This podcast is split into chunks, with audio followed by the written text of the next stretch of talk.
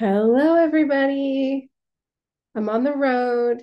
I bought a new microphone, so I'm hoping that the quality is good.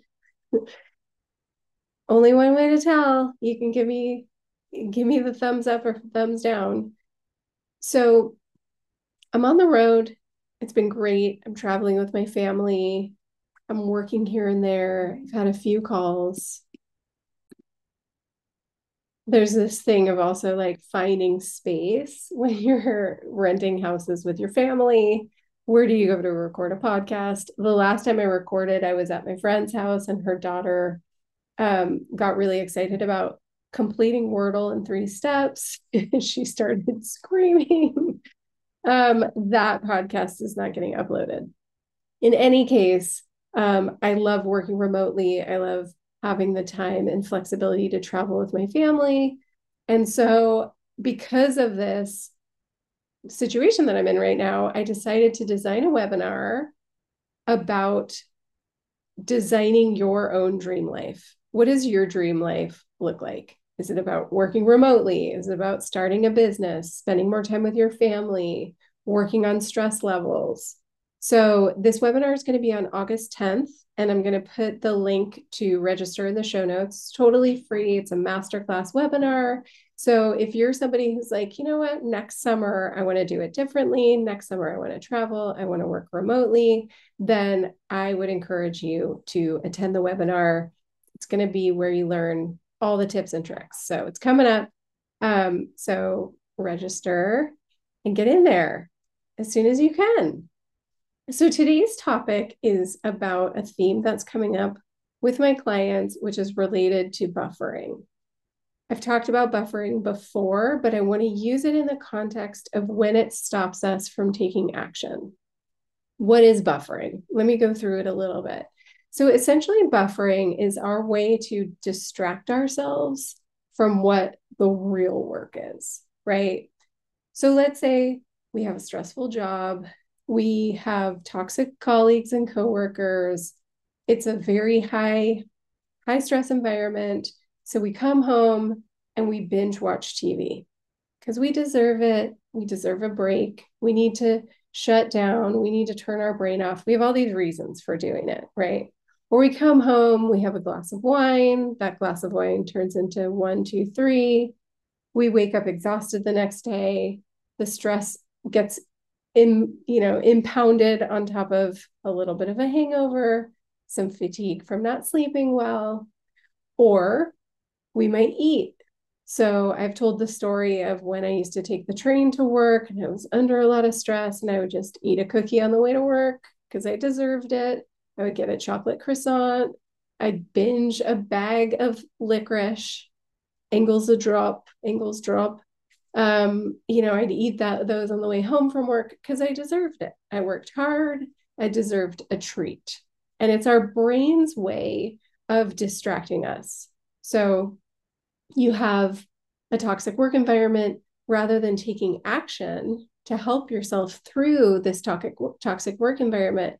You're too tired, you're fatigued, you need to decompress. So you distract yourself with binge watching TV.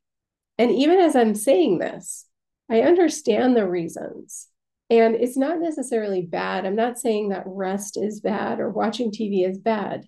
But when you specifically have some work to do, i.e., working through a toxic work environment or working through the next phase of your career or working on relationships, when you have work to do, and instead you binge watch TV, you're doing it to get away get away from the bad feelings, distract yourself from the bad feelings, get out of discomfort, get into comfort, right? Put on your PJs, you roll to bed, maximum comfort level, drink a cup of tea.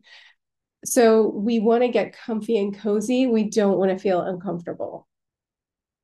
It's not necessarily a bad thing. You need the decompression, you need the cortisol decompression. That's an important part of self care but you don't want to stay in that state for too long because it's keeping you from moving forward through the work that's going to actually make an impact on your stress levels right it's going to make a longer term impact on your stress levels if you're if you're working through it head on, finding solutions rather than just distracting yourself with the cozy comfort zone. I hope you understand the difference because I don't want to dissuade you from self care, but I do want you to see when it's happening. So that's an example of buffering. Now, there are more nuanced examples of buffering that feel very productive. So today I had a session with a client, and this client is working on marketing materials for his new business launch. And he's a marketer. So he knows that the way he's going to move his business forward is by creating an emotional connection with his audience, building trust, letting them know he's an expert in his field, but also engaging on an emotional level with them, understanding their pain points, addressing those pain points through anecdotal stories. Okay, so he knows the formula. And I gave him the homework assignment of write the story, right? Find the story that's going to resonate with your audience. And what he did was he wrote, and I know he's listening, so this is no judgment, obviously, but he wrote a brief, a long brief, because he's used to working with agencies who you need to brief. The brief was fantastic. And then he started doing research, pulling data points. Amazing. Okay, all of this work was was fantastic. However, this work was distracting him from the storytelling, right? So he wasn't landing on the story, developing the story, working through the story, figuring out how to engage with his audience. He was working on the brief, he was working on the data, he was working on the research. He was buffering. And it's very nuanced because you might say, well, he needed all those things. And I will say, you're correct. He does need structure, organization, and the materials that you would put in a brief, which would be your audience, the why, the reason you're telling this story, and the ultimate outcome of creating a piece of content. Usually there's an outcome that you're hoping for in the marketing world. So it's nuanced, but he stayed in the spin of the brief. And when I got, so his first homework assignment was think about the story. I got on the phone with him. The second second homework assignment was stop writing the brief, right? Because his brain thought well, I all I need to do is keep working on the brief because that was sort of easy for him. That's the comfort zone. That's where he's used to sitting is in the brief writing. Then what he typically typically does in his work is he hands that brief off to an agency who does the creative work. And now what's happening is he's in that seat and it's uncomfortable, right? There's discomfort in doing something he's never done before. It's something he wants to learn, something he wants to get better at. He knows he has foundational skills, but it's hard, right? It's hard to take on something that you haven't done before. So he went immediately to his comfort zone and he made himself think that that's where he needed to spend all his time, that if he got the brief right, somehow the rest of it would come. But the truth of the matter is that he's trying to tell a story and he wasn't working on the story. So I pulled him back but I think what's interesting is a lot of my clients lean into taking courses, deciding that they need extra knowledge, right? So they take the courses, they sign up. So his brain said, well, the first thing I need to learn is video editing. To him, this made perfect sense. And to me, I was like, video editing has nothing to do with you telling a story right? We need to fundamentally start with that piece of this, which is how do you connect with an audience? You don't need video editing skills to be able to do that, right? The platform will come. What you need to do is figure out the story and and also detach yourself from the outcome. So I think this is about buffering because our brain goes to this place where it's like, but I need more information. I need more information before I can do the actual work you don't actually need more information. You need to sit in discomfort. And the other thing you need to do is you need to simplify. So his and I use like the I use the brain as a third party, right? I like to talk about the brain like it's disconnected from us.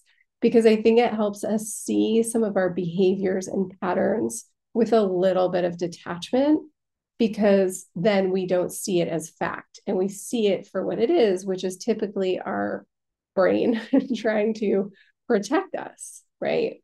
So our brain tries to protect us from discomfort, it tries to protect us from anything that might harm us and it keep, it keeps us alive essentially, right?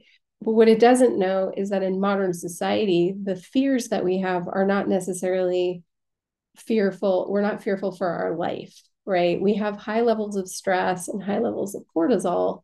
It's not necessarily because our life is in danger, immediate, imminent danger. Our life is in danger if we stay in that level of stress long term. We know that, but we're also a little disconnected. I digress. So when you are in this buffering mode, what you tend to do, what I do, I'm speaking for myself, I'm not saying that I'm immune to this, but we'll make it more complicated because that keeps us from doing the actual work. So the overcomplication is another buffering mechanism. We put more complicated things on top of the work at hand so that we don't have to do the work. So he was telling himself he needed video editing skills. He needed to create a piece of content that was, you know, well edited, had this strong story, had stock footage, imagery, other pieces of video woven in. Now, listen, we all know that content creation right now is a very up leveled, high production value game, right? It's hard to get away with the more simplified pieces of content. However, if you have a compelling story, it's not going to be the video editing that's necessarily going to get it across. And I'm going to get a lot of backlash about this from the marketing community because it's like, girl, we need to make it beautiful. And I agree. And there's time for that. And there's time for the research too. So the work that this client did, the research and the data gathering and the and the proof points are all critical. But if you don't do the actual work, none of that is going to matter. If you don't have a compelling story, it doesn't matter how well edited your video is, it doesn't matter how great the stock footage is, it's going to fall flat because you don't have already the starting point of trust and emotional connection to your clients. So, this isn't necessarily meant to be about marketing itself. I just use that as an example. I think it's a it's an easy example that this just happened, but I think a lot of my clients are doing this where they're saying, I know I should be looking for jobs, for instance, if they're doing a career shift. They're like, I know I should be looking for jobs in this industry, but instead I'm taking courses to help bolster my skills. So a lot of times I'll give people a homework assignment, just go out and look for some jobs that spark excitement. And they don't. they start with, well, I think I need an online course to bolster my programming skills or to bolster my web design skills. No, please stop taking courses unless they're mine. No, I'm just kidding. But if you keep if you keep loading on these educational components and these online courses and these various programs, you're distracting yourself from the work at hand. I will say, if you work with me, we're going to do the work. I'm going to keep pulling you back to the work. So that's the only reason why I feel like my programs are a little bit different because my programs are not buffering you away from the work. I'm pushing you towards the work and I'm going to keep you aligned to the work that you need to do to move forward taking action is uncomfortable. This is why, in my especially one on one coaching with people, I push them to take action very quickly. It makes some people uncomfortable. I've only had one client that actually bailed on me after that because it was so uncomfortable. He couldn't make it past that hurdle. But what I like to do, and I don't, I mean, the, I mean, push in the gentlest sense. I encourage my clients, everything's optional. Um, but I encourage my clients to take action pretty quickly in our time together because what happens when you go to take an action is all of those fears come to the surface. It's the fastest way to see what your mental blockers are when you start to take action.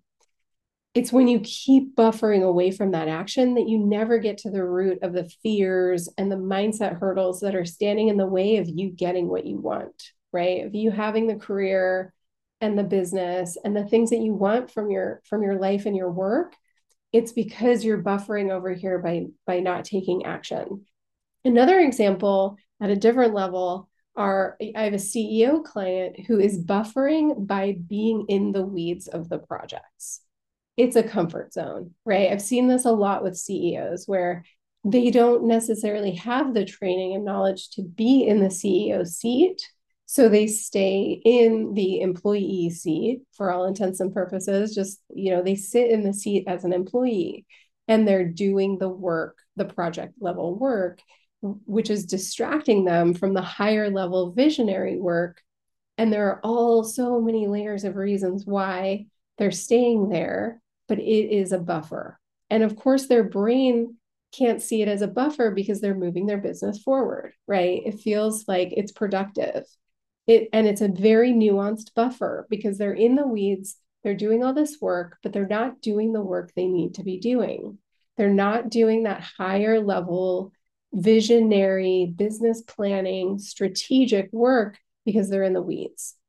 Most of the time it's fear because they're afraid if they level up number one people are going to judge them because now they're not in the weeds with the team Number two, they're worried that they don't know how to do that work and they're going to lose their value. Their value comes from the productivity being billable. And they're afraid that leveling up means they're not offering value, right? But for anybody who's worked as an employee under a CEO like this, you know that they're taking your work, right? They're taking work off of your plate they're making it hard for you to be sitting side by side with them because the expectation coming from a CEO to somebody in the project is a lot different than a colleague who's side by side, right? Who's side by side with you. Now it's a little bit hard. There's a little more pressure when you're sitting next to the CEO there's a there's just a different stress level when you're having to meet that level of expectation versus your supervisor or a team lead or somebody that's in the project with you really in the weeds because the CEO is in the weeds but always a step out right there's always a step out because of their role that isn't they're really not in the trenches with you even though they think they are they're still a step out and that makes it hard to get the time you need with them, get the things finished. It's a bottleneck. There's so many reasons, but it's a buffer. It's a buffer for a CEO to stay in that role, but it's very nuanced. So I want you to look at your life and your work life, and I want you to look for these nuanced buffers. Where are you leaning into something because it's keeping you from taking action on the thing that's uncomfortable? that doesn't feel natural, that feels like a learning, right?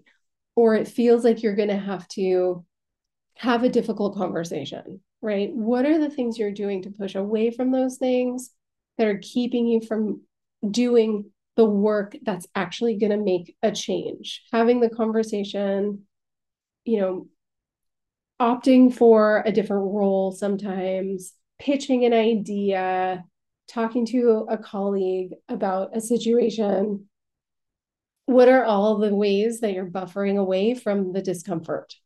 Look at those things. And I don't want you to judge them. There's nothing wrong with what you're doing. It's a self-care mechanism. So the the inspiration around it is right, the intention is right. It's just when it's distracting you from taking the actions that you need to make the changes that are going to be long term improvements to your personal and professional life. So I hope that resonates. I feel like this is a really, really core part of the work I do with people. So it feels really important that we recognize this. Again, don't judge it, but then start to start to lean into the discomfort. And I'll give you tools along the way as you keep listening to the podcast for how you can be in that discomfort without it taxing your nervous system or pushing you into anxiety or creating too you don't want to lean so deeply in that it's causing other other issues but i do want you to start inching towards the discomfort so that you're taking the actions that are going to give you the long term results that I know you want. So, again, consider joining us on August 10th. The link's in the show notes. I hope to see you there. See you next week.